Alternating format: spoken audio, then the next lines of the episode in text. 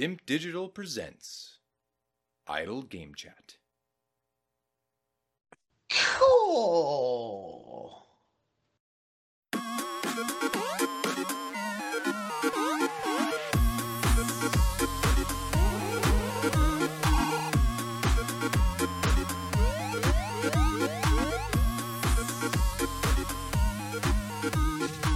Hello, apps here from Dimp Digital. Welcome to Idle Game Chat. This is Dimp Digital's flagship video games podcast where we take you through our journey and through the ups and downs of the wacky and wonderful world of video games.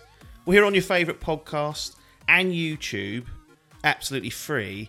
But if you want to support this grassroots independent endeavour, head over to patreon.com forward slash dimp digital where you can join the community.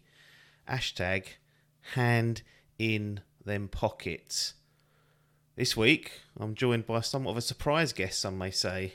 It's our resident referee, it's Logan. How's it going? Yeah, not bad. I, it it does confuse me sometimes when I get the call up, should we say? But I guess it's just that reliability. It's sometimes all you need in a squad, isn't it? Exactly. You've got, you've got always that person that's going to turn up and just do the business. And given some of the topics that we're going to speak about, this has almost been orchestrated perfectly by me because last week we published um, my revisit of God of War, the 2018. Um, it was a reboot, really. It's more of a, it is a sort of a sequel slash reboot, but we had a chat through that game. Me and you went back and forth on that. And then, you know, did did I suspect that the release date for God of War Ragnarok might come the following week? I'll let people decide whether I was that clever or had that much insight. But that's where we've got to. And given that we had uh, had a conversation about the original, well, not the original, the 2018 version last week, I thought, well, let's keep the continuity going. Let's get someone in who's not going to be like both Adkins and I have got the same opinion. We're you know, extremely excited. Let's find someone who's perhaps got a bit of a different perspective, and that is Logan. So that could be why he's here. Now, my favourite way, not my favourite way, the best way, the undisputed way to start a podcast is with delay news, of course. So we do have a little bit of that to clear up. Forspoken has been delayed. So this is a blower for Adkins' Grand Prix team. It's been pushed out into 2023. I'd forgotten this game initially was set to be released on the 24th of May. Then they pushed it to October the 11th. Now it's January the 24th, 2023. What are we setting that many dates for? Surely someone I mean, can you you've worked on these projects and so have I. Imagine that. Imagine saying we're going to deliver this on that date and, and twice moving it back publicly. Uh, uh. there must have been internal deadlines as well. All this stuff's all been approved. Like, just imagine the carnage that must be going on sometimes in these studios. I do wonder how they get away with it because most of the time, I mean, to be f- in, in all honesty, we've been very critical in this past, uh, on this podcast in the past about releasing half baked turp. yeah, yeah, yeah, Right. absolutely, yeah. And most of the projects that I've been involved with in my what thirteen year career to date get done half baked, and they go, "We'll worry about the rest of that later." Um, but you haven't Very really true. got public perception and pressure No. and all that kind of stuff to contend with. So, I guess the argument is, is it's always the same. If it ain't, and I'm pretty sure that I've said it several times. I'd rather it be delayed Yeah. than than chucked out and it's and it's no good and it does you know pretty much what cyberpunk did which Yeah. is go from extreme hype to complete flop Yeah. um so it's arguably the lesser of two evils but i don't know how they get away with it like i don't know how you can be that close and go right we've got a date and we're going to hit it and then be six months out like it's not even i can understand do you know what i mean it's just really weird and then they go yeah that's okay yeah. and I imagine it's not okay, No, and there's a not. whole, scene. But ironically, that Forspoken was one that we were debating whether to put in before mm. that transfer window ended. I think it's one that I might have chucked out there and said wild card or something along those lines.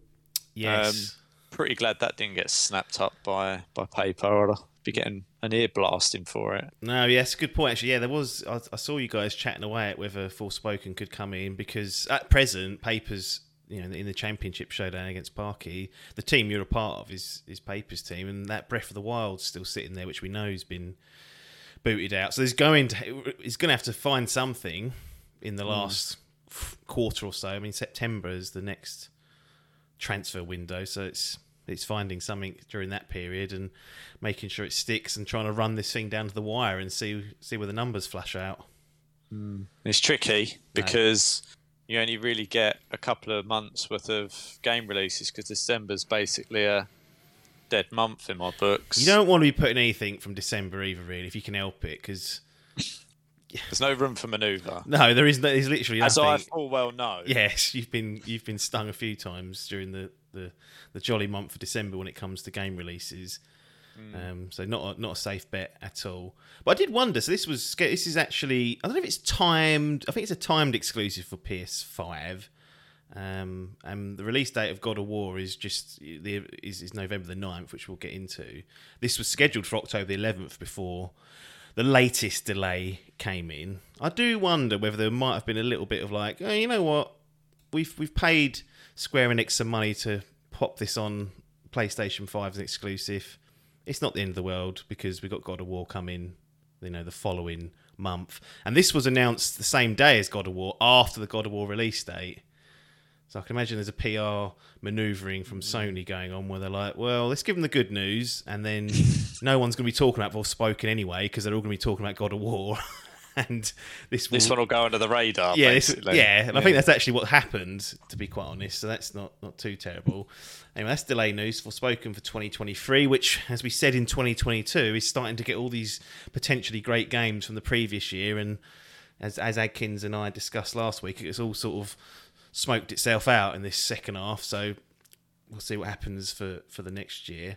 Do have to do a quick correction as well. So last last week I was talking about the Steam Deck and how I suggested that basically it could it could it could run and emulate Switch games at a decent standard. Salmon, who has the Steam Deck, corrected me and said that's not the case. Um, it doesn't run at present the Switch games very well, but expect that to be improved. So don't go and get a Steam Deck expecting Switch levels of great emulation because you're not going to get it. To be honest, when he says it doesn't run very well, it probably runs just as well as the native Switch. So you might not be losing anything. It might actually not be a, a terrible. It's all relative, isn't it? Exactly, yeah. It might just be the same. In which case, why not chuck it on your chuck it on your Steam Deck? Anyway, God of War Ragnarok's got its release date, along with a few other minor details. PlayStation blog post. Interesting way to, I think, to reveal the, the, the release date of one of your well, it's it's their most anticipated title for the remainder of this year. Uh, I did look into it, and God of War they did the same. Actually, they just chucked a blog post out of a trailer and said it's coming this date. Didn't do this like showcase or any sort of like presentation as such, as we've seen with some other games. Um, but a confirmed release date of November the 9th, 2022. We had a separate blog post go up which detailed all the different collectors and special editions. You can get you can get a little replica of Thor's hammer, which is appealing. I, I'm past all that basically, but I must say, I did double take and think, oh, just imagine having that. And I thought, what are you doing? You've already cleansed your entire existence of all this tour. Don't start up again. So I've resisted the urge. And they're also doing that weird thing where you buy the collector's edition and it doesn't co- it comes with steelbook, but I think the code is digital. So it's just the dis- so you don't get the disc. Right. They've, they've done this before, I'm told, with Horizon Forbidden West. Well, I don't get involved with all this garbage anymore. It's like because then in, in in real life, the steelbook serves a purpose to hold the physical disc. You would Yeah. then need to go out and buy the, the standard version and put the disc in the steelbook. It just it's Yeah, bar, I it's mean- barmy to me, but I know people love this stuff. I cleansed myself for this a long time ago. Did you ever I- I- start it up?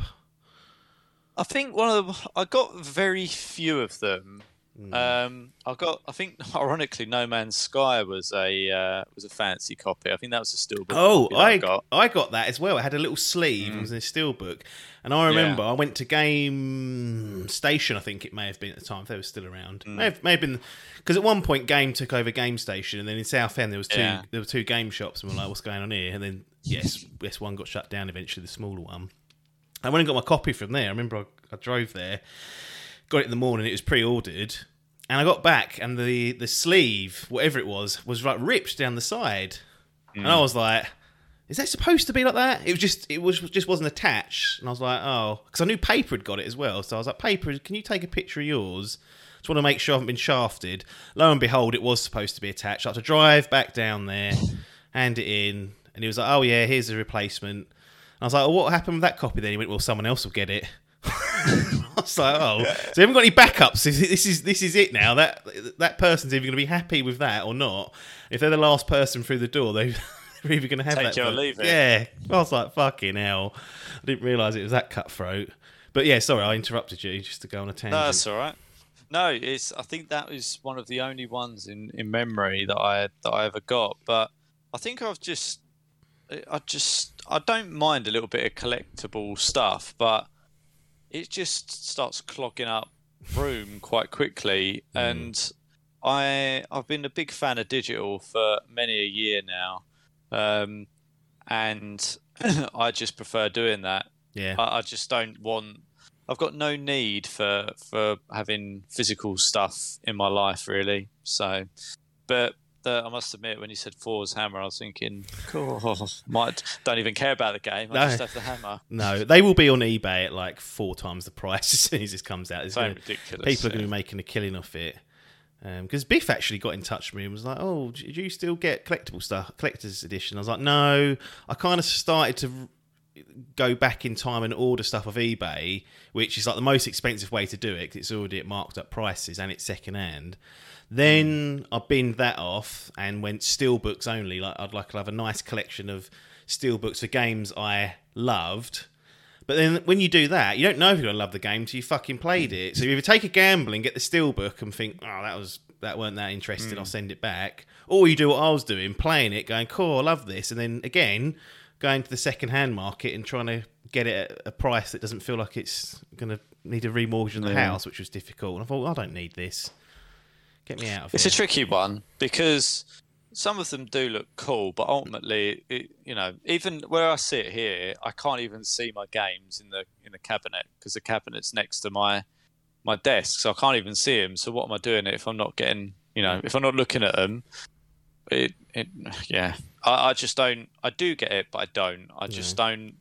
I don't think it's worth it, and it's probably the most expensive way to do gaming, which is already well these days reasonably dear to do anyway. So Mm. yeah, I think it's a slippery slope, but I can understand why people do it with their favourite franchises. Yeah. Even like Hall and Sir Dave, who are big Destiny fans, as as you well know, they um they have bought. No, I'm going to butcher it because I don't know what the hell I'm talking about. But they bought basically a gun replica. I don't know if Hall showed Yes. you this. I don't know if you know Yeah. what, what gun it is or, or whatnot. But that's not even official, you know, merchandise. That's just some geezer that's 3D printing them or making them himself. Yeah, And uh, some Russian fella, I think. it's a he is or rush. something. Well, what's he doing now? What's he up to now? That's what I want to know. Is he still doing that? selling guns, Well- not a good look. No, it's, it's not. Even if they are replica, I don't think they actually fire real bullets. But uh, I always, I'm, I'm a stickler for having the official, you know, Hmm. licensed product. And the thing I've been doing now is buying hats, and that's Yeah. a, that's a slippery slope because you can find the best, like the, the perfect design for a game or for a, a product on uh, on like Redbubble, where someone's made exactly almost what you want, but it ain't got that official tag, so I don't like it. So I end up paying more for worse looking hats. So to get rid of those. But it's not. day. You're not even guaranteeing yourself uh, quality. I don't think. No, you're not. It's just- it's- there's no guarantee. Some of the stuff I've had through, I'm like, that's fucking awful. What's going on here? Thing is, ultimately, this money's got to be spent somewhere. So Wow. It's it's you know choose your poison. Really, you either do it on steelbooks, figurines. Well, I'll be Um, spending it on fucking energy, according to Martin Lewis, after his Well, Yeah. his predictions Okay. come out today. basically, rule is get it all done this year because come uh, come next, it's pants down. I think. yeah, for everyone involved. Anyway, you interested in God of War Ragnarok? it's got a release date. Uh, yeah, I think I am. I think I am. I think it's you know, I I said to it when when we spoke the other week around God of War. It is it is pulling me back, but it's also not. Mm. Um, I think I struggle to put it in terms of the priority list about, uh, over other games. But Mm. I've got a bit of a free weekend coming up in a in a couple of weeks, and I'm kind of penciling in a bit of a bit of time for it there um, because I do I do want to get excited for it. I think maybe I'm struggling to get excited for it because I haven't properly played through this first one. yeah, and that's understandable. I think that's that's the difficulty. Is it's like I I just need to kind of get on with it. Um, so yeah, I think it's good that it's this year. I was a bit. I mean, I've got it in. Uh, I've got it in the uh, uh, Grand Prix, Hmm, and I was hoping it would come this year. I was getting a bit nervous about it. yeah, Um, so yeah, I'm glad it's coming out for that, and I'm glad it's coming out so that I can basically I'm not under any pressure really. I've just got to get done before November. yeah, Um, and yeah, hopefully, I think I'll be a bit more up for it, knowing that other people are playing it for the first time as well. Like I feel like I, it's hard to get hyped up for a game that's been out for what I think it came out 2017, 2018, didn't it? Yeah, This- so it's been four yeah. bit years. Yeah, so you're sort of sitting there going, hmm. I mean, I know it's been, I know it's got a little bit of uh, love after being released on the PS5 with that collector's yeah, and the, and, the, but and the PC version. yeah, but uh, yeah, I think the motivation penciling uh, penciling in for that weekend in a couple of weeks. Nice. Um, but it's good. I, I think you know I want to, as I say, I want to get through this first one, and then hopefully that will give me the hype for the second, or we will literally just go. Not Didn't really enjoy the first one, so I'm not interested. But I can't see that being the case. I mean, as you said to me so many times, it's basically you would have thought a match made in heaven. Yeah, yeah. I, I think once you get your teeth into it, you enjoy it. I remember you were saying that part of the reason was because the PS5 was not in a in an ideal area of your house. It was downstairs rather than upstairs, where you do a lot of your gaming. So I don't know if that's been Yeah. rectified or whether that's still the case. But No, so um, I, I am taking off. So I had a bit of a free weekend the other week, and I tried to make some progress on on Arceus.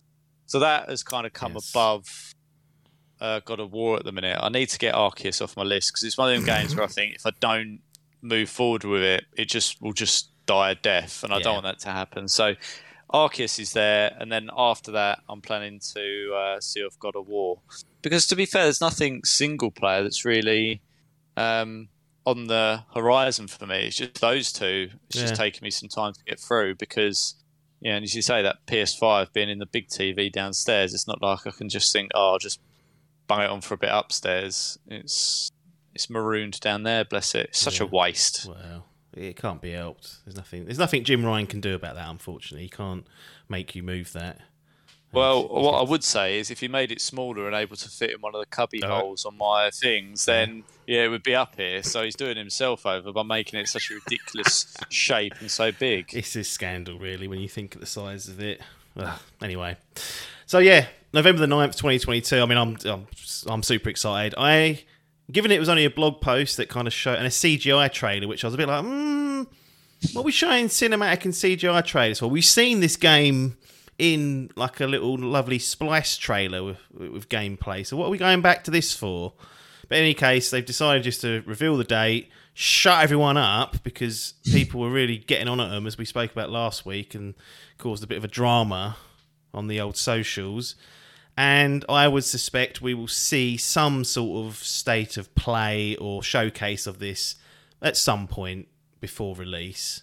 Um, but Sony and PlayStation got themselves Last of Us Part 1 remake, and November the 9th will come God of War Ragnarok, the sequel to the 2018 God of War, and the final part of the Norse mythology uh, story, I guess, that they, they started up in, in 2018. But very excited, and I'm just hoping that it's up to snuff with their previous entry.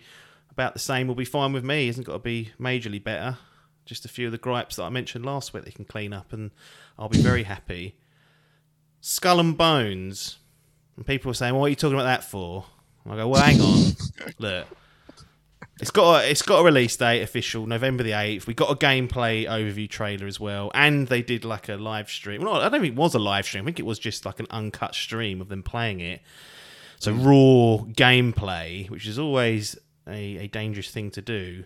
Um, but really, the main reason this one's made its way onto the sort of the news item is because this is this is a fantasy gaming league legend. This game, it's Yeah. I, I went back and checked. It's been on every. It's appeared in someone's team or roster every year going back to 2018. So four years, people have been thinking this game's coming out. Uh, it's been uh, years and it's been one of those clearly very difficult games to develop. I think we are, we completely underestimate how hard it is to ship a game. Like we were making fun of and delaying it. Can you imagine all the moving parts for these video games to get them functional. Then you got to make them look nice. Then you got to make sure it plays nicely. Bet people are sitting there thinking, "What are we doing here? This is this is not coming together as we expected." But yeah, this has been lurking on people's lists for four years now. Ironically, it's on no one's list this year, where it's actually got a a penciled in release date.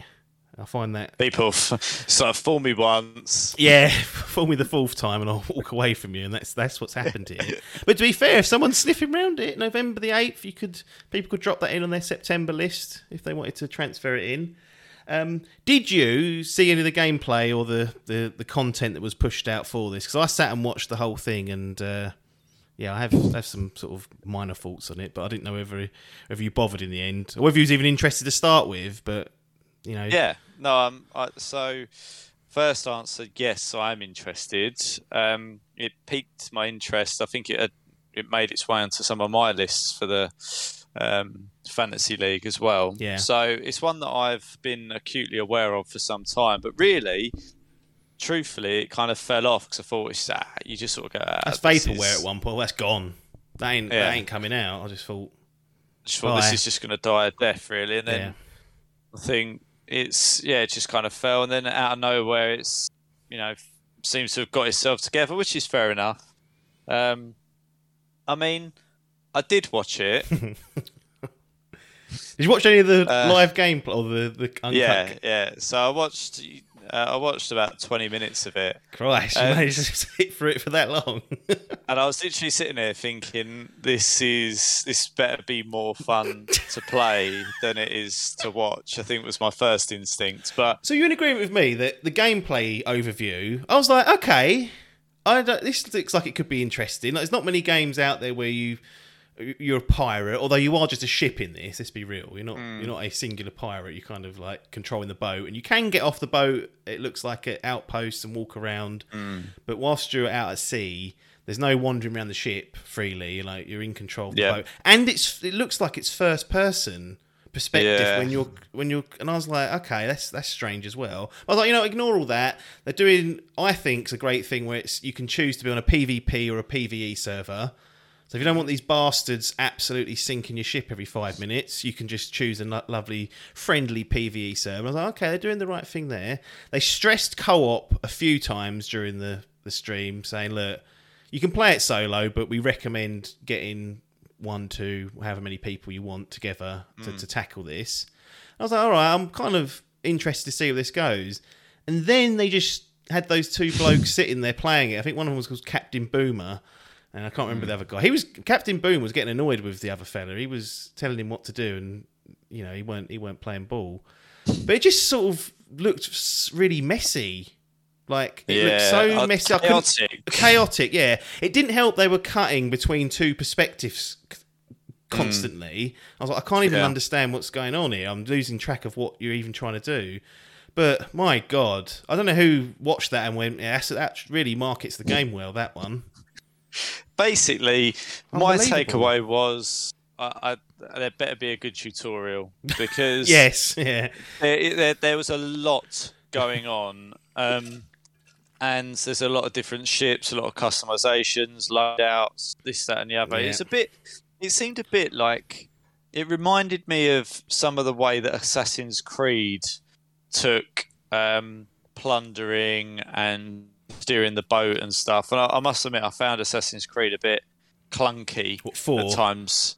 Or just- yeah, uh, no, no, no. So just Valhalla. Just Oh, of Valhalla. course, It keep did remind yeah. me of what I saw in Black Flag. Like there was elements of Black Flag about it, but I didn't play a lot of that, so No. I can't really talk to that. But I was just thinking in terms of you know in, in Valhalla where you Yeah. get on your boat, go down the river, Yeah. and then attack a stronghold um, from the river. It's a bit like that. So I was, to be honest with you, it'd have been better if you say you know you could you could choose to attack it from the sea, get to a certain point, and then board it and do similar to what you do in Valhalla, which is finish everyone off and plunder certain things, Yeah. and then get back on your boat. Like that was what I was expecting, but it was kind of like all done like from the boat, and I was like, right, um, yeah. It I I just found it all a bit overwhelming. I think in terms of thinking how on earth would I know what to do Yeah. and what to use and distances to be at and like and I thought oh, it'd be I, I still think I prefer the idea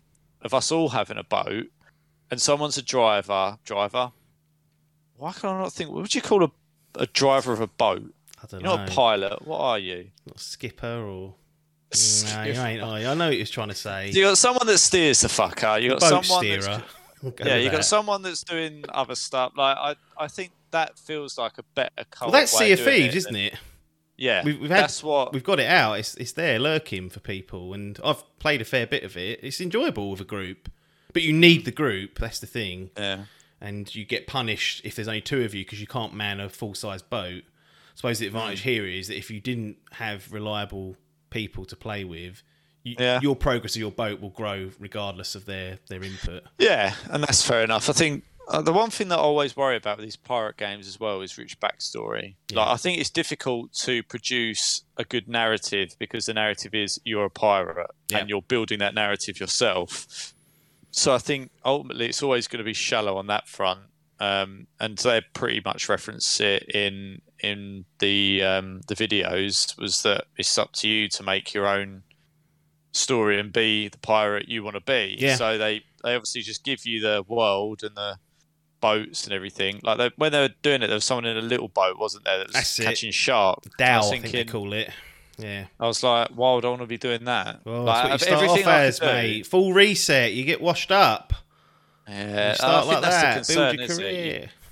you you do you have to do loads of bollocks to get to a point where you can take on all this big stuff. Yeah. Um, yeah. I, I mean, there's something in it. There's potential, I think, but just the chaotic nature of it, and you know, it, it, there- there was just a lot going on in that Yeah. gameplay trailer, and I, I was like, I don't know why you're showing me like end game basically. It looked like it, didn't it? like- it was fucking ships Yeah. everywhere. I was like, good lord. He was, was like, like, "I don't- these people are attacking us, I think. And I was like, do you not even know what's going? How do you know not know what's going on in your own game?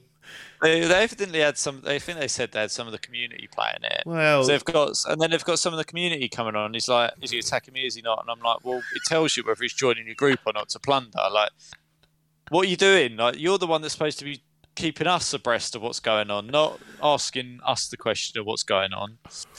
Yeah, I, I don't know. It's difficult to be, mm.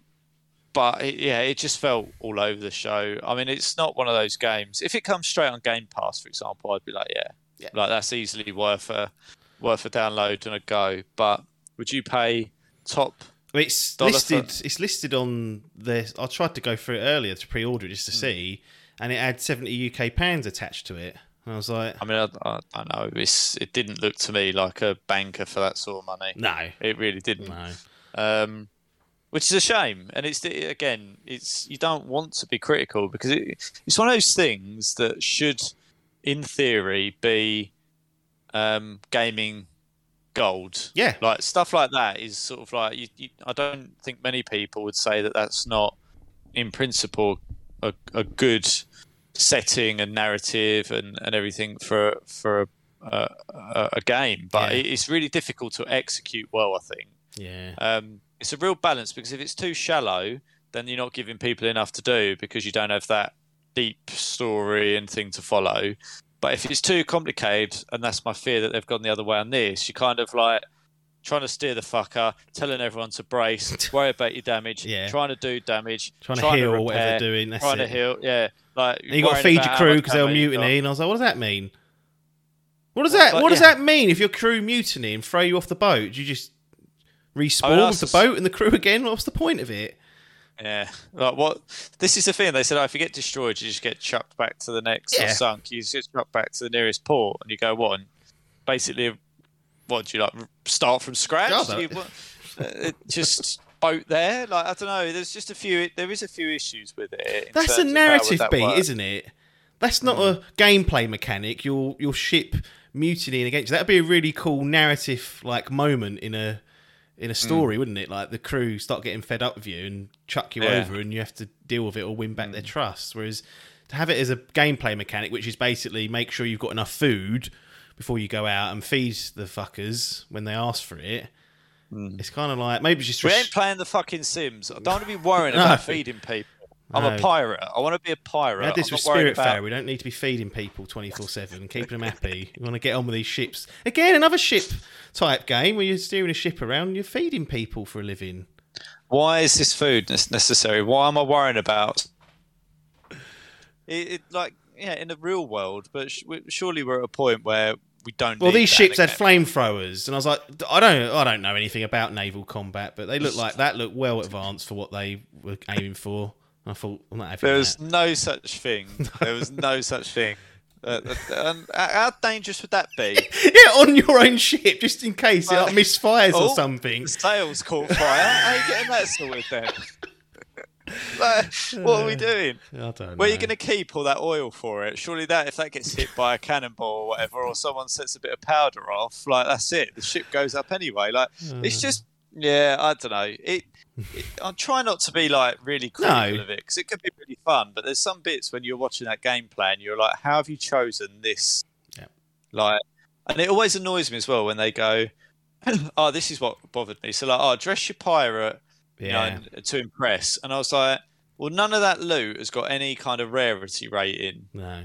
So surely, like, there should be some sort of rarity on the loot, so that there's an incentive to get the rare loot. No. So say it's to show off, and it's like, nope, you just dress him in a cool color. Visual I was only. like, come on, mate, like we got get the basics right, please. Yeah, you could have like you could have like suits that like give you more command or charisma, so you have to feed them less. Like I don't know, something Yeah. you could have shit like anyway. November the eighth for those that are interested. You can sign up to play like their um, I guess it's like alpha or beta or trial or whatever they call it. So you can head over to Ubisoft's website and get get randomly picked if you want to try it out in that in that size and see how it's shaping up there. Um, but we'll keep an eye on it, and I'll be keeping an eye on if anyone takes the bait and uh, jumps that into the fantasy gaming league. Well, one last bit for this uh, this little intro. It's not even intro; it's half a podcast basically. but we're going to be handing over back. To, Actually, we're back again talking about um, Horizon Forbidden West. So that's going up. Well, That's I mean, it's there you go, a, f- a full podcast, unbelievable. It's an hour. Yeah, it's an hour long. So I'm I'm I'm slightly conscious of time, but uh, Yep. in the end, same thing. You'll you'll get through it if you want to listen. Um, and this is off the back of our last podcast where we talked about God of War and we went through why is why is Epic ranked higher than Legendary on their gear and, and armor and items and weapons for the for the 2018 God of War. I put the poll out there on Twitter to to canvas what should be ranked higher, Legendary or Epic gear. 77% say legendary. So only leaves 23% with Epic. So if you're listening, Corey or whoever's at God of War Ragnarok HQ, switch swap those around. It's not too late to, to save the game from losing precious marks because people really do care about the labeling of their gear. Um, no, but I, I thought we was we was in line with what most people f- assumed would be the case. Like legendary, then epic. We need to get the MI out of that poll and figure out who the brain deads are. Wow. The twenty-three percent backwards people, know, I'm- people like Hall, I suspect that use inverted controls and Oh. whatnot. Uh, Well, we know a few that are just in that Dimp clan, so the suspects are ready to be handed over and perhaps be be ashamed and whatnot. But that's that. Horizon Forbidden West. Just under an hour of chat there. Logan interviews me about my experience with that. I won't say any more other than we'll see you on the other side. We're back with a review. This time, we're doing Horizon Forbidden West. as Apps has already introduced us, it's Logan here with Apps. I'll do it anyway, take on some of the responsibility just in case people weren't listening. Well, I might not have introduced us because what I tend to say is I don't know what you're going to be getting, but you'll be getting something in a minute. So it's good you did that. Well, yeah, evidently. Well, it's me and you. We're back. We're doing a review, which is always good. It means we've been playing stuff, um, not just rotting like I have. Wow. Um, well, yeah, indeed. So, yeah, we're doing Horizon Forbidden West. So I know this was a game at the start of the year that, well, pretty much most of the Dimp boys were, were I say, excited or looking forward to, to playing. I think the the original one was always well received, and this one was one that everyone had their eye on a little bit, other than me, because I don't like those stealthy bits. It scared me off in the first one. But I know that you played the first one, and obviously, you know, we're going into the cards on the table, and you recently semi played that again, I think, didn't you? And then that, that led you into into this one. Correct. Yeah. So I, it was about probably about six, seven months ago. I went back through Zero Dawn on the PS5. So two reasons. One, I hadn't played the DLC that I now had access to, so I thought, well, that's some new content there. And they'd released a 60 frames per second patch for the original. Um, and it's one of those games that I put down in 2017, and I wasn't I knew there was unfinished business because I'd I, I broke neck it towards the back end. That breakneck system got installed because it was a couple of weeks, maybe three weeks tops before Zelda and the Switch come out. So I needed to be getting stuck into that. So this is back in the day when I was happy to force things through. Um, whereas now I tend to take my time, just finish things off before before looking over the fence and seeing what else is available. So there was some unfinished business there. There was new content, and there was a performance sort of upgrade there that made me feel like, well, it's been a few years. I'll play it, and I was very impressed going back to it. You know, almost five years later at the time, it's still held up really well. Um, it was still great to play, which is kind of the the key positive to take away from, from Zero Dawn was just how, how good the gameplay was and and the world and the lore. I love all that as well. So it was um it was an enjoyable second playthrough. Got the platinum on my way as well. So that was that was nice and ticked off at the, the back end of last year. Yeah, when you've just said that, well, about five years ago, that does put it in perspective how much time has evaporated lately. Um, well, two it's years have been flushed, so that's no Yeah. one's fault. That it's just I keep still thinking it's like 2020, and then when I, I think oh 2019, that was only uh, half a year ago, wasn't it? It's like no, that was that was over two years ago now, and you're like wow. That's been- Like we've been in hibernation, isn't it? yeah, exactly. Um, so yeah, you've you know you've played a fair bit, if you like, relatively recently of, of Horizon. Um, pre- presumably, with I know how, how that brain works, you wanted to make sure that that one was done properly before this one dropped. Was it a nice tee up for for the new one? Were you happy that you did that and spent the time there, or did you feel a little bit? It's a bit like I can imagine it being like me with Assassin's Creed, where I've got to this DLC of it, and I'm sitting here going, "Cool, I've already done 140 hours here." There's definitely that, that concern. There's definitely that that that was a possibility. Um, because one for, for better or for worse, Forbidden West is very similar to Zero Dawn in many aspects. It feels the same. Like you pick up, I picked up the controller and I was like, oh, I'm immediately familiar with all this. This didn't feel foreign at all. So there is always that worry that you'll get a third of the way, maybe you'll get sixty percent of the way, and you'll think, ah, can I do any more of this? This feels like I've been playing too much. I think the sort of six month gap, five month gap, probably at the time that I had, served me well. Just to just enough of a, a palate cleanser in that period. I'd played a lot of other games. I've been sub- I subjected myself to that Pokemon game, and you think, well, you know, we, we went through the, the trials and tribulations of that. And I'd, and I'd played many other games in between that. I was pretty productive during that time, so I think that helped. And in hindsight, looking back, especially at the, some of the story elements, um, I felt like having that fresher knowledge was was actually more important than I anticipated. I wasn't expecting to it, to lean on the some of the characters that pop up, like secondary and like third rate characters in the original that, that that come up again. So that was that was kind of nice to see for someone who had spent the time to play the the original, you know, recently. But I can't help but feel that there's people out there that would have just played it one time five years ago. They'll jump into this and be like, "Who the fuck's that?" It's like, well, that's so Petra from wherever it was, Boomtown. And they're like, "What are you talking about?" And I'm like, "Yeah, that was like a secondary, you know, side side bit that you won't remember." So, you know, it was um, for better or for worse. That was definitely I was pleased to have gone through that, but didn't feel that ill playing this game. Like it felt like it was fresh enough that I wasn't gonna that wasn't gonna be bothered. And I platinumed Forbidden West as well. Mm. Obviously, I played it on the PS5. It is available on the PS4 as well, but this was a, a PS5 game for me, and ended up. I checked my save. 106 hours clocked into Forbidden West. So we're talking Valhalla levels of hours being hmm. dropped into it. Hmm. and we know that can happen because we've seen that happen a couple of years back with said Valhalla. And even you're now on that train putting in dozens and dozens of hours for that particular title. It can get you. I, I, I think it's a tricky line to follow because it's it's you, you're treading a fine line between good and enough content and interesting things to do and bloatville. Yeah, Um, absolutely, yeah. So I think that I think I, I just did about 110. I think on the original game. It might have been slightly less. Hmm. Um, I think that was all right. Um, so it sounds like they've they've hit the sweet spot with this. But um, so, is there anything else that you want to kind of declare the audience prior to us moving on?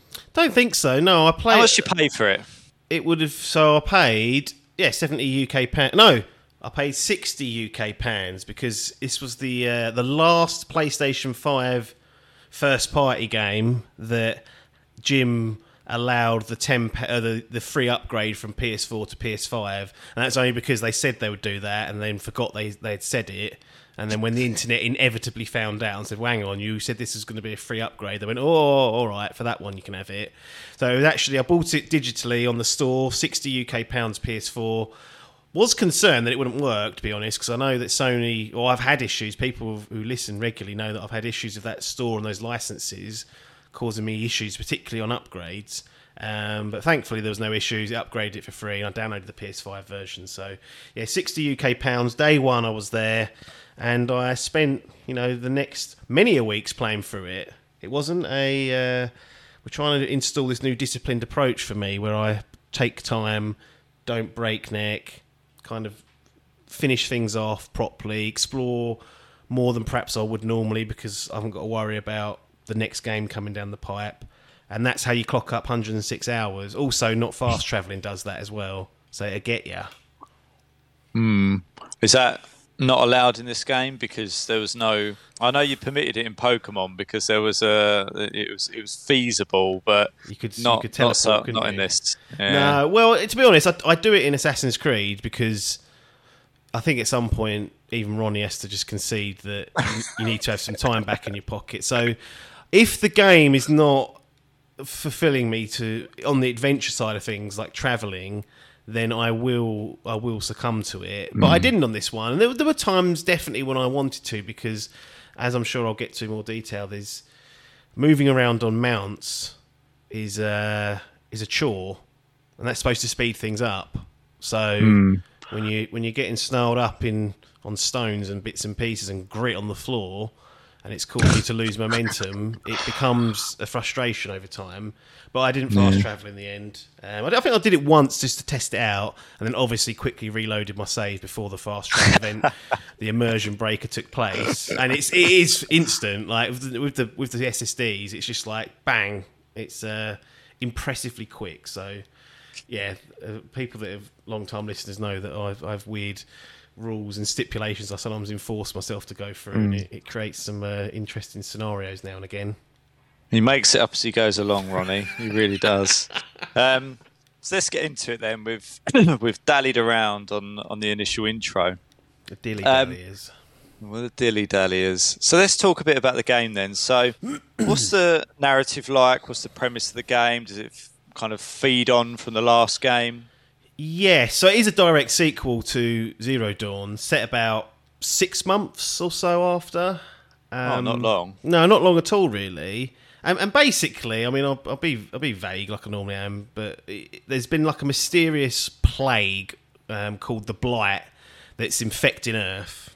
So animals, plants, water, the lot's going down the tube. It's all getting poisoned and corrupted and looks like shit. You can't grow any crops, so there's animals are dying, the water's going to to, to and Aloy now, who is a, a, capable hero, kind of leads the charge out to the Forbidden West to try and find the source and, as we've we got to know the last two years, stop the spread, so to speak. Uh, that was part of her her gig there, and um, there's obviously a ton of different issues and um, other bits and pieces going on along the way. Like there's a civil war within the Forbidden West, which you kind of have to negotiate your, your way through. There's issues within each of the tribes that you go and visit that you can get involved with and carry out side quests for. Allies and, and strangers who need Aloy's help for various reasons. So there's all those additional bits as well. But you know, the, the premise is that world's going to shit. Aloy's the only one who can stop it, so she's got to head out to the Forbidden West to, to do that, and things take a turn from there. Save the world jobby. Yes, it is.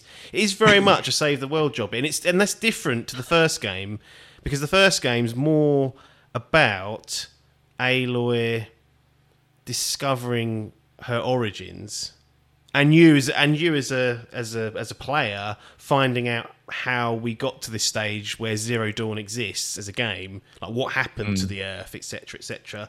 So all those questions have been answered in Forbidden West, and that sets it at quite a bigger disadvantage because you've all the main unknowns that people care about in in you know in the Horizon franchise have kind of been answered in Zero Dawn. So they had to find a way to try and inject some urgency and some interest into this one. I think they did an overall okay to, to good job, but it certainly runs at a disadvantage, and um, that is a, that's a problem any sequel faces when you've had such a strong opener. Mm. So arguably, then you'd probably say that story-wise, it probably doesn't live up to that intrigue that you probably get from that first one. Then, no, or is it just a different mean, set of? In, is it? It's just different. It is different because you're you're not you're not learning a great deal about Aloy anymore because you've kind of you've kind of Done been that. you've been through that that journey. Um, they do introduce certain things that kind of make it more interesting than I'm giving you giving it credit for, but for the for you know for, for the sake of spoilers, there's no yeah. point mentioning those. You, you're best off finding out what what those are yourself. Um, but I think it's a, it's a satisfying na- narrative overall. Um, but the journey, perhaps towards the, the destination, is is slow, sometimes inconsequential, and it can because it's a big long game. It can get in the way of itself um, because it's so large and requires such a big time investment. It kind of goes this big, long, epic story filled with side quests. It's huge. It's a huge challenge to I guess, have a game this big and keep all the, the story beats ticking along because, you know, in theory, me as a player, I could do one mission, that story based mission or an important one, and then not go back and do it for another dozen hours. That's just the nature of an open world game is that you can disappear mm. off and, and, and, do what you like.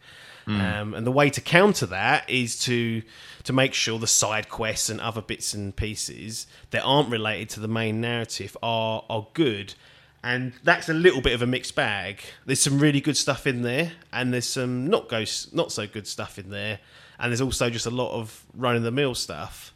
Um, I still, you know, what's it been seven years since The Witcher Three came out?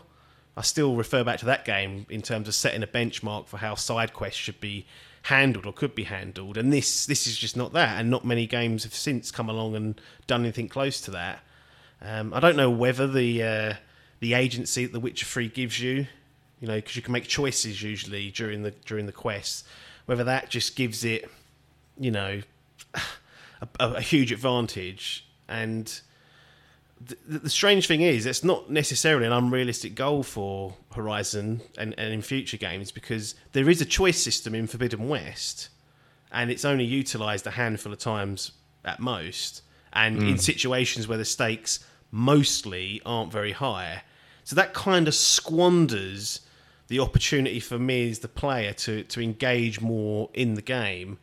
And the kicker is, we, we talk about Valhalla at the start of this and make make fun of it, but you do get a fair bit of agency in that game. Whether or not it's, it's consequential or not is up for debate. But it's a game that's equally as big, uh, less ambitious in, in many aspects, but still gives you a, more of those moments. Uh, whereas in Horizon, it's kind of, it's, it's few and far between. So it's a, you know it, it's one of those things. It's it's I, it does just about enough to probably to earn its keep, but it's not setting the bar or reaching new heights or even meeting what some of the best have done previously. And I think as a as a if we're talking about next games at some point, there's something they could perhaps focus on and and, and put more resource into. Yeah, I- without digressing too far, feel like a lot of the open world games that I've played, they're just kind of in there as an expect expectation, sort of like a Yeah. as filler. And you think, surely, if you just put a little bit more into that, if you're going to put them in there, like actually make them properly engaging, rather than just going, "Oh, go over here," or "I'll go and get that," or "I'll go and kill that." It's like make it consequential to the character that you've got. Make it consequential somehow to the world, like mm.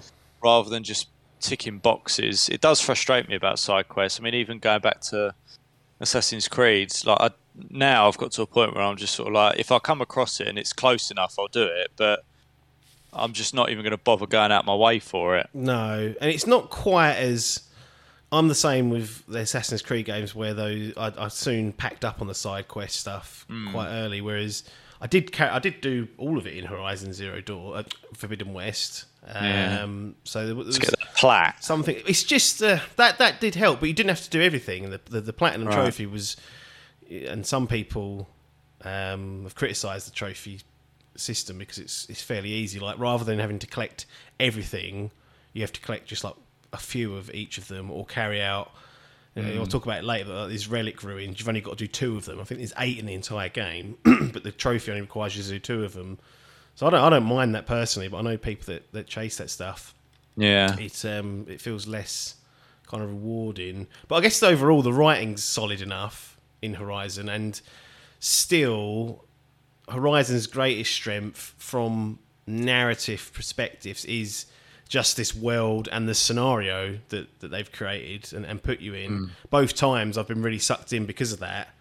And there's there's so many interesting, cool little lore bits to discover for people like me. So from that perspective, it's still a sterling job. There's a ton of dialogue in the game. Um, It's pretty good, emo- pretty good across the board for, for most of the characters. Um, but one of the one of the big call outs for me is just kind of how aware the game is of your progress, uh, who you've seen, what you've been doing, uh, who you've been talking to, because time and time again you'll play these big open world games and it's kind of riddled with inconsistencies. Um, you'll you know you'll, you'll speak characters will talk to you about things that you've already seen and done and then your character will pretend like they've never seen or done those things like it's the first time ever and this is not a problem in in in in, in Forbidden West. Um, it was con- I was consistently impressed at just how the dialogue and conversations were clearly adjusting to my progress to reference things that Aloy or I had done. Um, and she would reference that and say, "I've done this, I've done that," and they'd say, "Oh, you've already seen that." Whereas in many other games, you just wouldn't. You just they would just assume you haven't done it, so you get the you get the standard. Now Yeah. you get the standard dialogue. They really have done a good job at making it connect together like that and be aware of what you've been doing as a player. And that was something that consistently popped up as a positive throughout because it just that sort of stuff still surprises me because it's just so rare. It's very rare to see things like that. So you mentioned how big the game is. I think size often goes with uh, a few issues. I mean, how was the game technically? You know, did you see? Was it a consistent frame rate? Did we suffer any crashes or anything like that? So, right at the very death, so this is when I was mucking about in the end game. I think I'd already got the platinum. I was just messing around, just seeing what I could do. I Pushing the boundaries. well, maybe yeah, maybe it knew it's like you- the gig's up. Although I haven't, I haven't hundred percent of the game. That's another thing. Like the platinum's done, but there's still activities that I've not finished. um, that I intend to go back to. I'm not. I'm not sure what triggers that number up though. It's one of those weird things. I'm not really chasing that because I don't want to get mm. snarled up in trying to guess what it wants me to do. But yeah, right at the death, I was just mucking about and I paused it, and there's a couple of times, a handful of times, I should say, throughout the playthrough where you pause it and it just lagged before it went into the screen. It just went dark and then went in. Like it's probably a millisecond, but it's one of those things you just notice where everything else is so snappy. Well, anyway, I did that just this one time, and it got stuck on the on the black screen. Just went dark, and I was like, right, when this ain't going to load up, is it? Sat there for about ninety seconds, and then just had to close the app. So, so yeah, that was the only kind of like crash related thing I had. Um, I did have in the early goings. I played it on performance mode, which was the 60 FPS mode, and early on there was a bug that would completely tank the frame rate when you were doing a certain quest or a quest line. I think it was related to the, the scavengers or the scrappers. Anyway, that you'd go in and do that quest, and, and it would just go to like 15 frames per second, and it was like, what is going on here? It wasn't the game hmm. buckling under its own pressure. It was just simply a bug that was causing this random glitch. Anyway, got it got fixed within a few days, so it wasn't like it was a, a huge issue. But that was that's something to note. And then overall, the game did feel somewhat scruffier than the original. Now, is that because I've played Zero Dawn six, seven months ago, where that is going to be the cleanest that game's ever going to be because it's been out for five years? They've had patch upon patch upon patch put into that.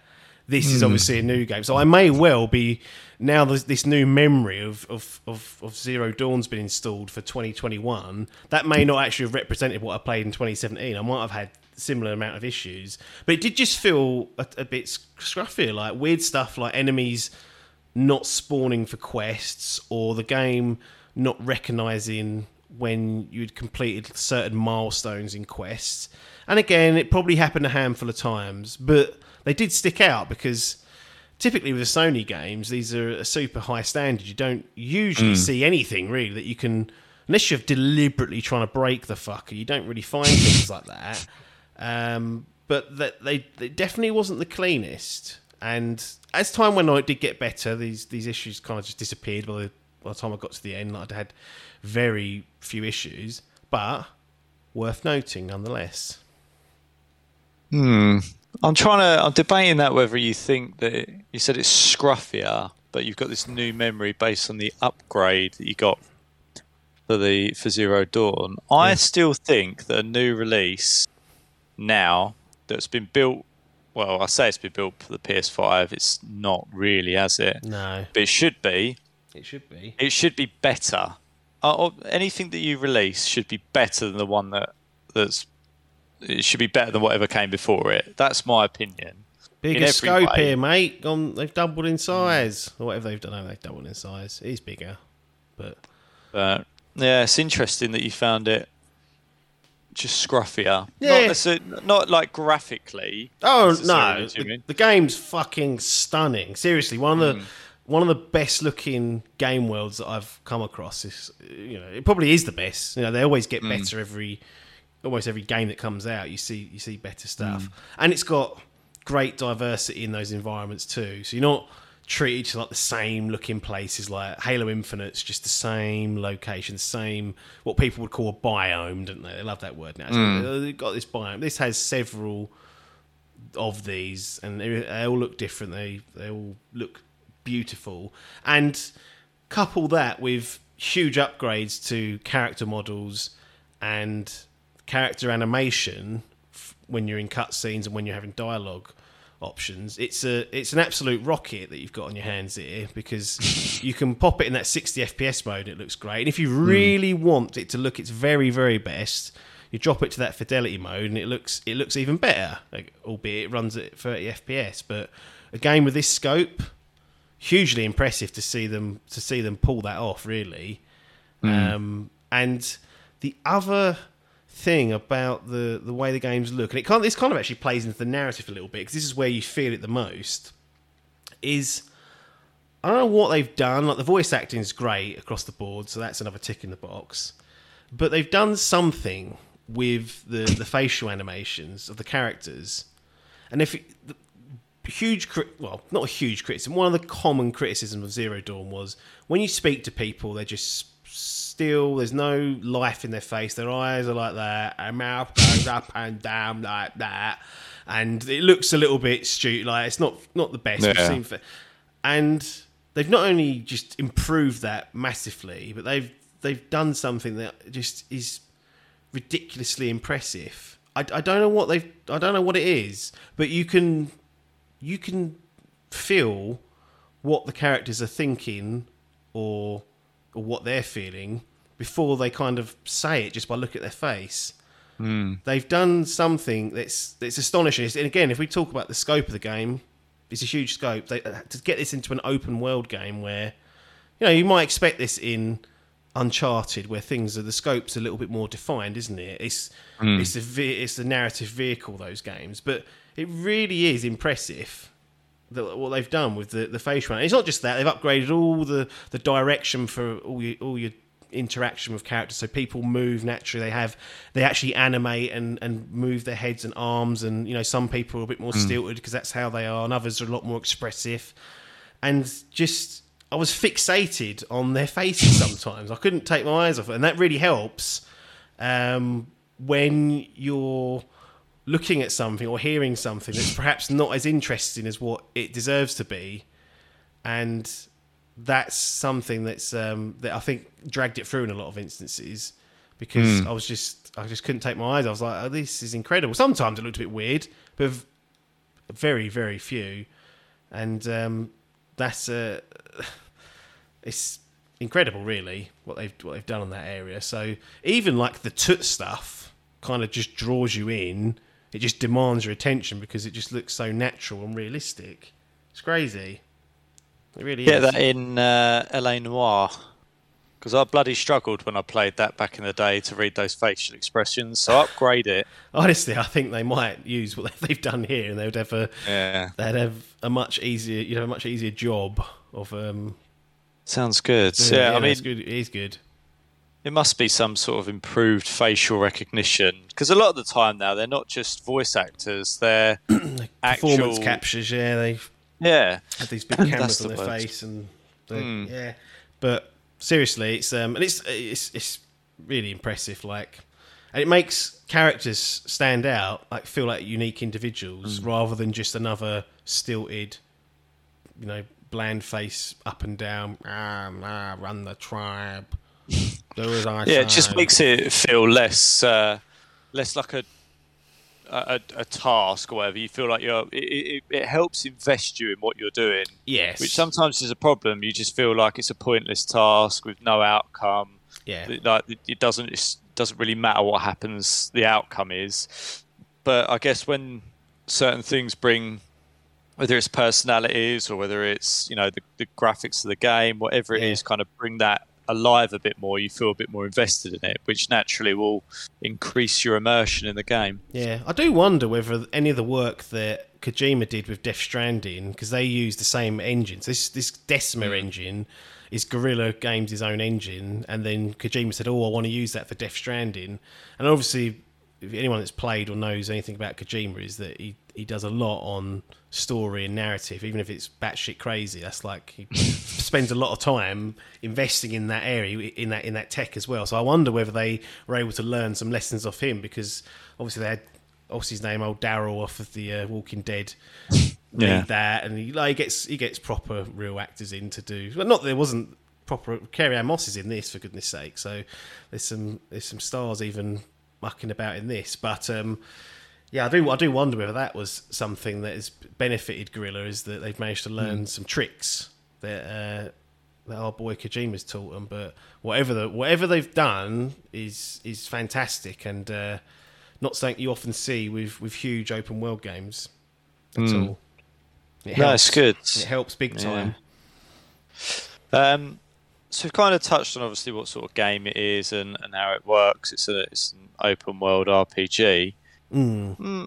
But is there anything you kind of want to touch on there in terms of you know the the progress of the game, or is it you know pretty much bog standard what you'd expect in that regard? Yeah, I think that's and that's been one of the conversations since Elden Ring, hasn't it? It's been well, how can you play these old tutters that have quest markers and things like that? It's like, well, they're not they're not that. You can still play them. Trust me, they're they're still fun.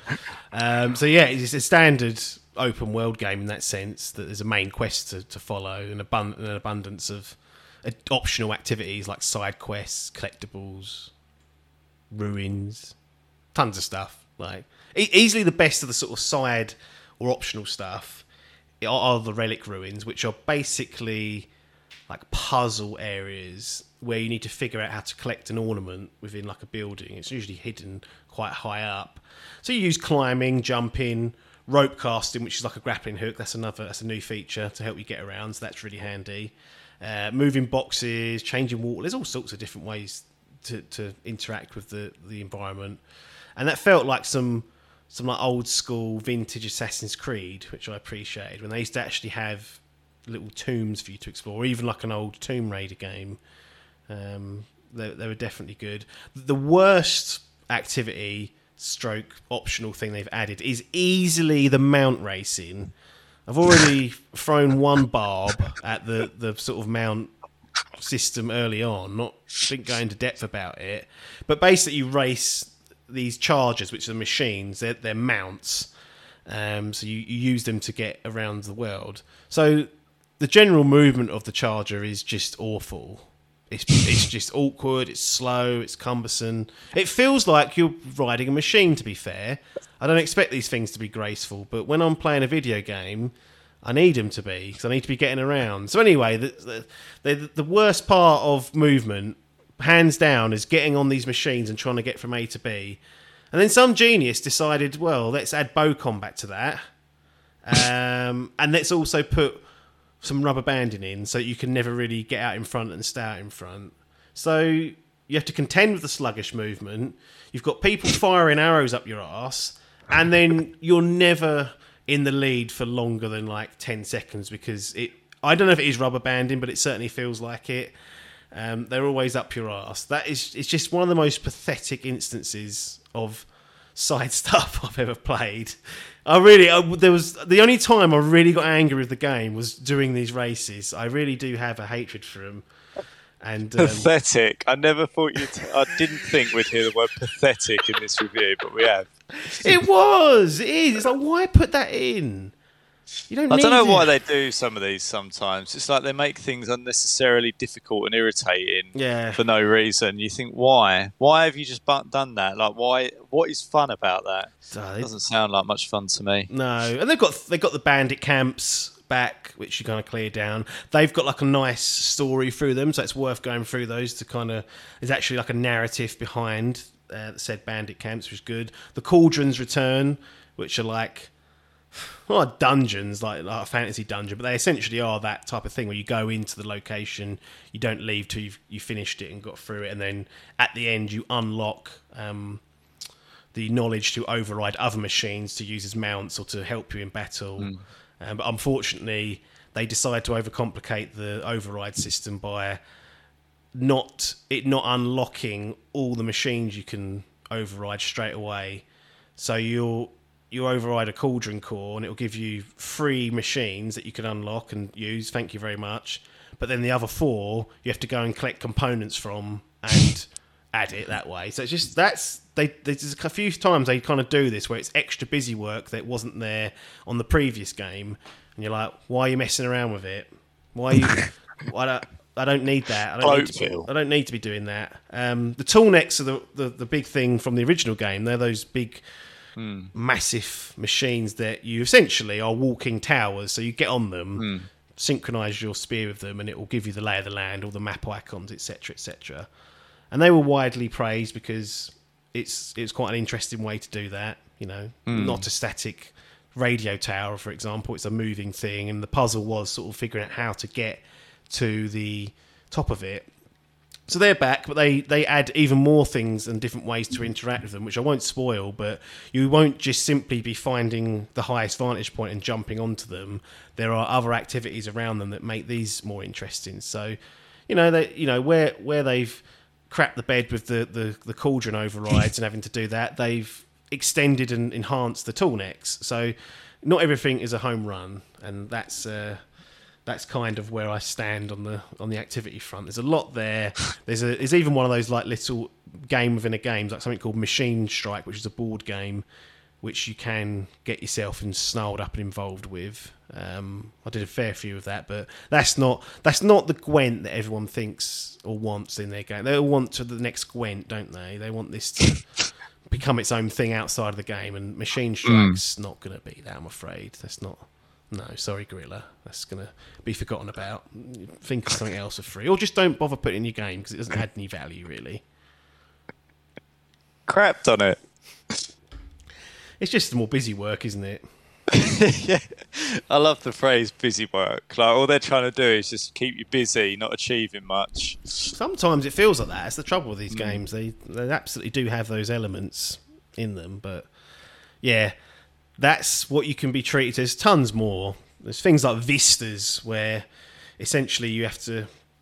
It will. You, you can bring up a hologram of of the of that area before everything went to shit and have like all the buildings up but you've got to find the right vantage point to sync it up with the landscape, um, which on paper sounds cool, but then when you figure out that it's so specific that you could it can take 20 minutes to do one of them you're in trouble when that happens. Not all of them but some of them.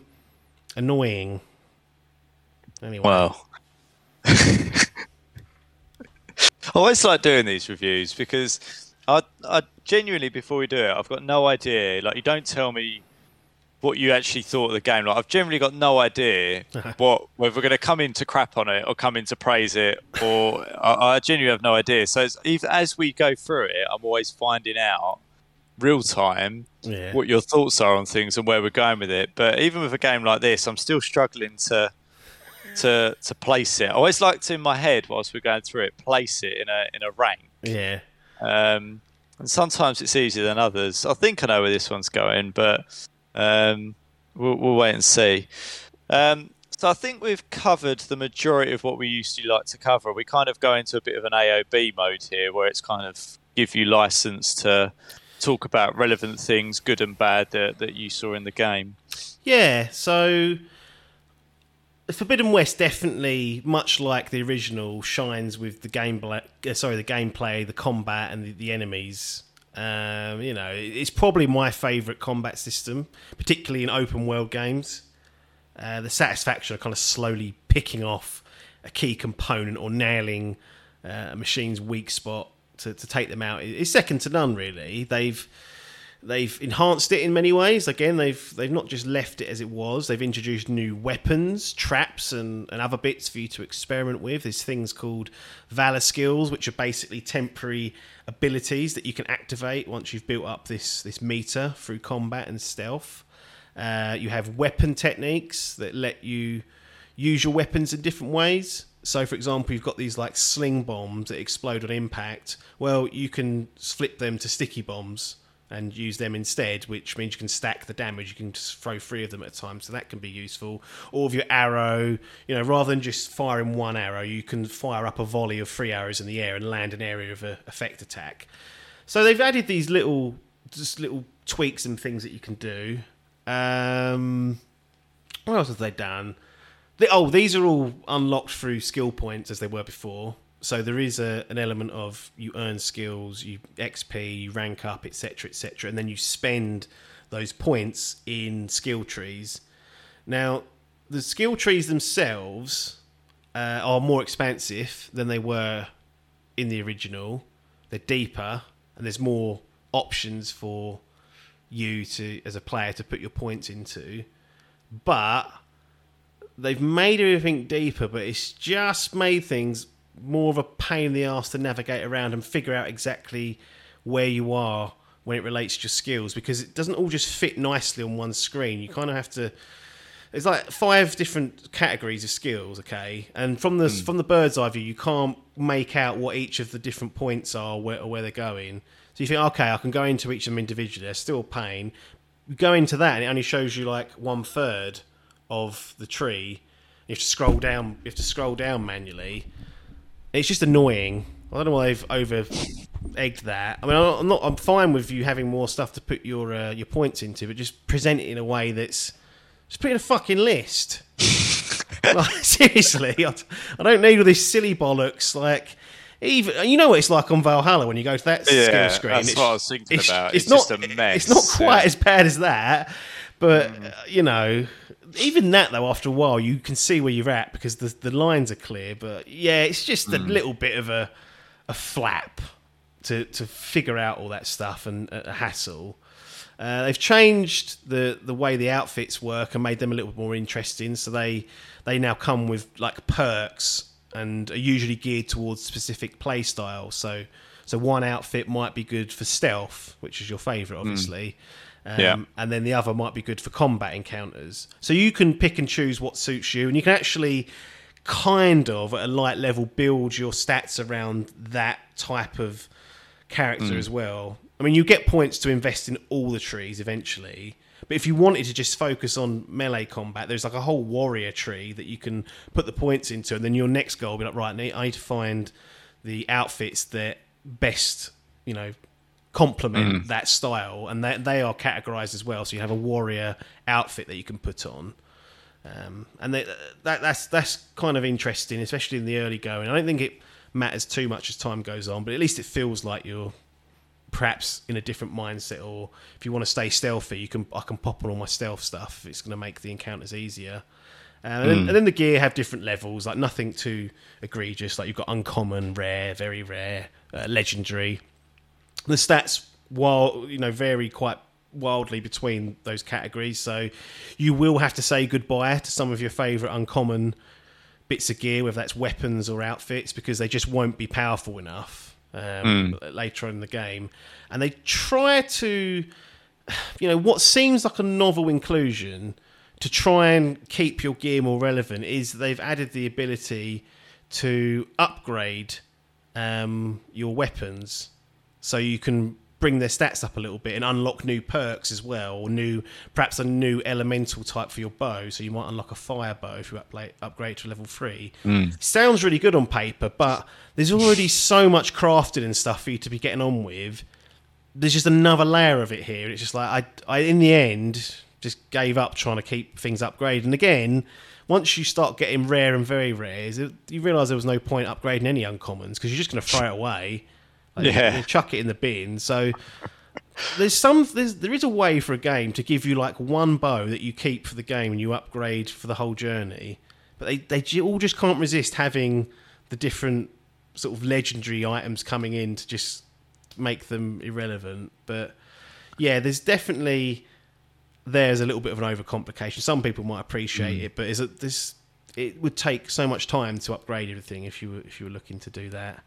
I don't know why they overcomplicate that system. I mean, I, I, I, I guess maybe people get more involved or invested with certain things than, than I do. But I'm literally like, I, if I find a new bit of loot that's better, I'm like, yes, something new to put on Yeah. that's better. Like, I don't want to have to. Even in, I know we keep referring back to it, but they share a lot of commonality. Even in Valhalla, um, like they've got an upgrade system with materials and things in there, and I'm like, I don't even want it. I hmm. don't even want that system there. Just give me it.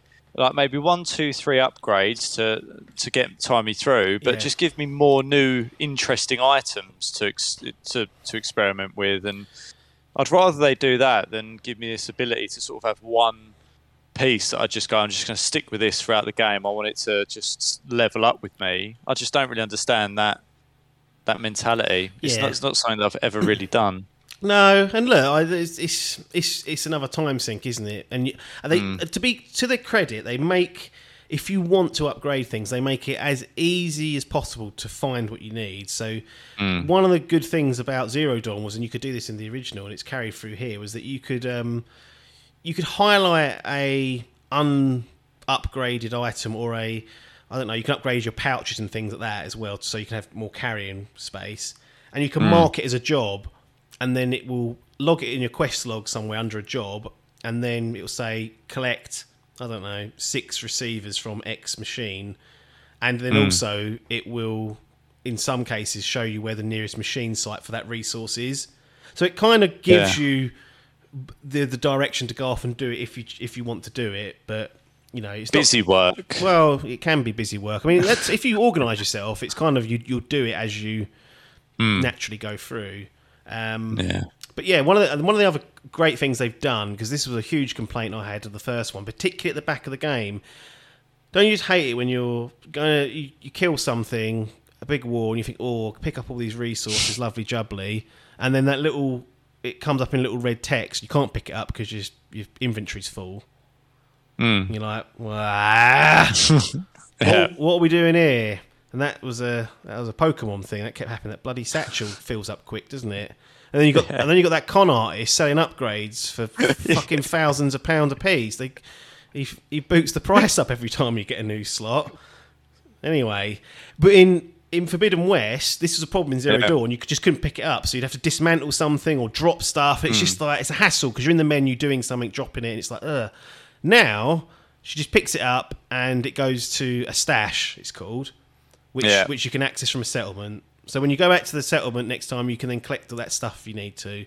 Yeah. That way, you're never leaving stuff in the field. You're unlikely to run low on common resources because you'll just build up like 10,000 mm. bits of wood over the game. So you'll never have to kind of Yeah. worry about that resource.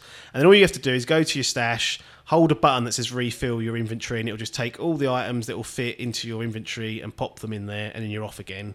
Really straightforward, really simple, really smart. Like in hindsight, that's such an easy thing to, to add. And it just Yeah. absolutely reduces so much friction that you will encounter in many games when it comes to inventory management. And it's just, it's, you know, it kind of blew my mind when it started doing it. I was like, oh, I can't believe how easy this is. I can't believe it's been this easy all along, which is, um, which is great.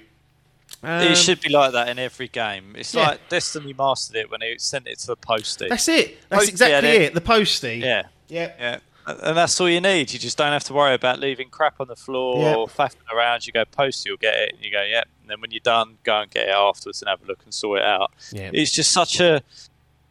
uh, It just takes away that one less bit of stress. Yeah. Because inventory management is stressful. Yeah. Trying to figure out what do I need, what will I not Fucking need. I boring as well. Yeah, it's just it's just an unnecessary aggravation. Like Pokemon, as you say, you got that rip-off merchant, but it's just like, why have I even got to do this in this game? Like, it's just such an unnecessary aggravation. I just don't need it. So yeah, it's good to hear that they've uh, they've addressed that. Yeah, it's it's it's just nice and easy, nice and smart, and Mm. you know, just a, a straightforward solution there. They've uh, they've added about twenty or so machines to the game, so they've not rested on their laurels laurels there. Like the you know, I, I've Mm.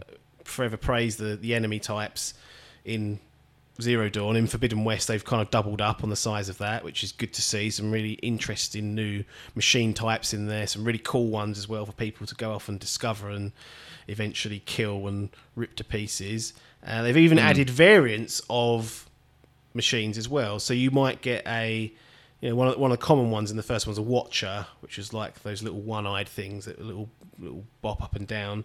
So you have a you have a standard watcher, but then you might also bump into a fire watcher, which is then not as a you know it's not got a weakness against fire anymore. It's got a weakness against something else. So you have these hmm. little variants just to keep you on your toes, and you use the, the the focus scan just to see what type of machine it is, and then the final kind of iteration of most of the machines is an apex version, which is like a super strength, more health, hits harder. That's the the fucker you don't want to get too snarled up in and careless with. So you've kind of got these different levels of each machine as well, which is appreciated and gives you that, that, level of variety that you you don't usually get. You can swim underwater now. Not a massive deal, but that opens up exploring opportunities and places to go, and um, opens up more swimming type machines under the water, which is which is interesting. I mentioned you've got a grappling hook called the Pullcaster. That's super useful and it's surprising how much quicker you can get around the, the the map using that. That's really handy. And then to complement that, you've got a um, a gliding shield, so you just you can glide down off big um, height areas and not break your back. So that's really handy. again seems like a, a given these days, and they've increased the amount of place that you can climb up on. And the first one, it's very specific. There's a lot of stuff you couldn't get a hand on it and pull yourself up, but they've gone for a more Assassin's Creed type or modern Assassin's Creed type um, go at it, where you can almost climb up anything other than like a couple of things, which is handy. Um, that opens up exploring opportunities and just makes the game a bit smoother. The tiniest little tweak they've made to Aloy's movement is you're just going to hit something at sort of fire level rather than just hitting it and sliding down a bit. She just she just pop her hands on it and pull herself up. That little clamberer. It's not quite hmm. hand on it. It don't do the whole big hand on it type jobby. It's just like a graceful sort of skip up, and it just stops you from losing that momentum and falling backwards. You just you just hop over it and carry on going. Very very hmm. small, but again makes a makes a world of difference when you when you Quality of life. Quality is a lot of quality of life improvements, but then they obviously, as I've said, they've overindulged in some areas and made, you know, the the, the bloat uh, something that's that's there and, and can't be avoided sometimes. So there's always swings and roundabouts. Um, yeah. Uh, so, is there anything else you want to touch on before we move on to the main event after 45 minutes of cock teasing? I don't think so. You know, people will appreciate how big this game is. I can't sit here and talk about everything, and I won't. No. I refuse to. Um, so there's tons of stuff that I've probably probably missed, but I'll try and pick, pick out what I feel like was interesting or is useful for, for people out there. But I'm I'm kind of ready. So the system now is that you've got to read out each of those options, and then ask me to decide which of So, I'm going to give it. So we've revamped it slightly.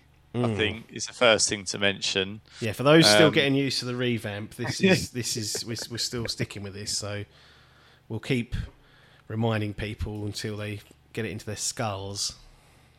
So we've got four options. Yes. We've got bronze, which is a decent game. Yep. You've got silver, which is a good game. Gold, a great game, or platinum, which is a special game. Hmm. So where in your head does this one land up? Well, you haven't you haven't considered the the dim- digital bin bin in the blowers. Well, yeah, I kind of presumed it wasn't going to end up in the bin, to be honest. if it ends up in the bin, then wow, that'd be a thing. I mean, throw it in there if you want, Ah, but um, well. I figured it's somewhere within the bronze to platinum age. Uh, I say age range, but range. Yeah. So what this the helpful thing is just having this little description now. So you got, as I said, you got a special game for platinum, and then something that I'll remember for as a favourite for years to come. Gold, a great game. Something I'll remember as a highlight for some time. Silver, a good game. Something I'll remember as a solid, worthwhile experience. Or bronze, decent game. Something I'll remember positively, with some caveats. And it's going to be a gold.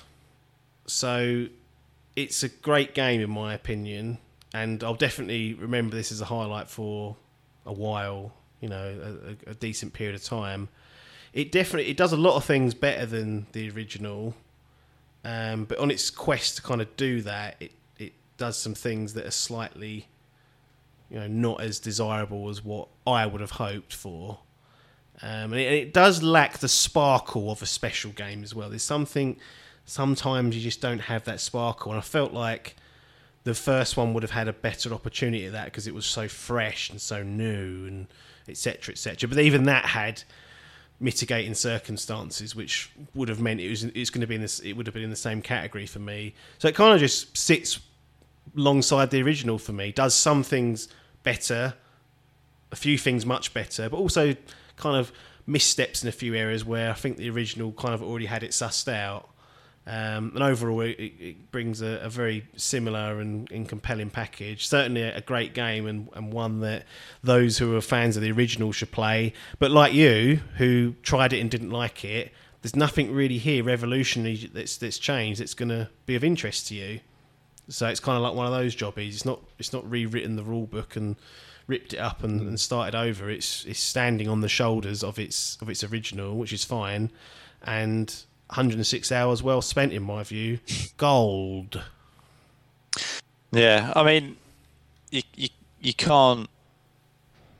It, it was always going to be one of those where the, the first one was so popular and successful that that they're never going to rip up the rule book. They're all going to build on top of it, and it's like you want them to build in the right areas and don't do that old Call of Duty trick, which is bolt shit on for the sake of it. And that's the balance that you spoke to there, which is sometimes they've bolted it on Yeah. and missed what they should. Like, there was nothing wrong with it. Don't mess with that one. But it sounds like they've built in the majority of it in the right areas.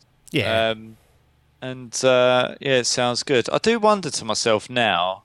And I was just thinking when you said, "Oh, I don't like stealth," I was thinking, well, I don't actually mind the stealth in Assassin's Creed, but I don't know. I think it's just a different setting. I don't like the stealth when there's too much at stake. and those machines are a concern. I think if you get caught out by one of them, it's a real worrying thing. Whereas, Put it on easy. yeah, I know, but. Yeah, I, I just don't. I just don't like the look of them. I think. I think that with the stealth, like, raises the stakes Yeah. for me. But um, I get it. no, that's a good, a good review and a good game. Great game. Um, well, yeah, great game. Great Sorry, game. yeah, was. quite right. Got to Yeah. get. Got to try and reuse this language before it all gets fucking flushed away by. Say, I've already bastardised it. Well, it's it's learning. It's an it's this is an evolution. We're gonna stumble with it. It will. It may be refined in in time to come, but we had to just start using it so we can start getting into it. I find it better. I'm sure everyone else does. So yeah, Horizon Forbidden West in the books. So for those that are um, interested in more Horizon Forbidden West, you would have seen by now there was a spoiler cast that went out. So three and a half hours they've got of that if they want it. It's, it's there. It's there in the archive. So if you stumbled across this and haven't heard or watched that, then go back and find it. It was, it was back in our archives. Um, well worth listening to. But I think that'll do for this week on on Idle Game Chat. Thanks for taking the time to ask me the important questions when it comes to Horizon Forbidden West, Mr. Logan. Always good to see you. And uh, everyone at home, if you've got to this point, you're still listening, you're still watching, we appreciate that. But there's nothing more for me to say here, though, other than thanks for your time and ta da.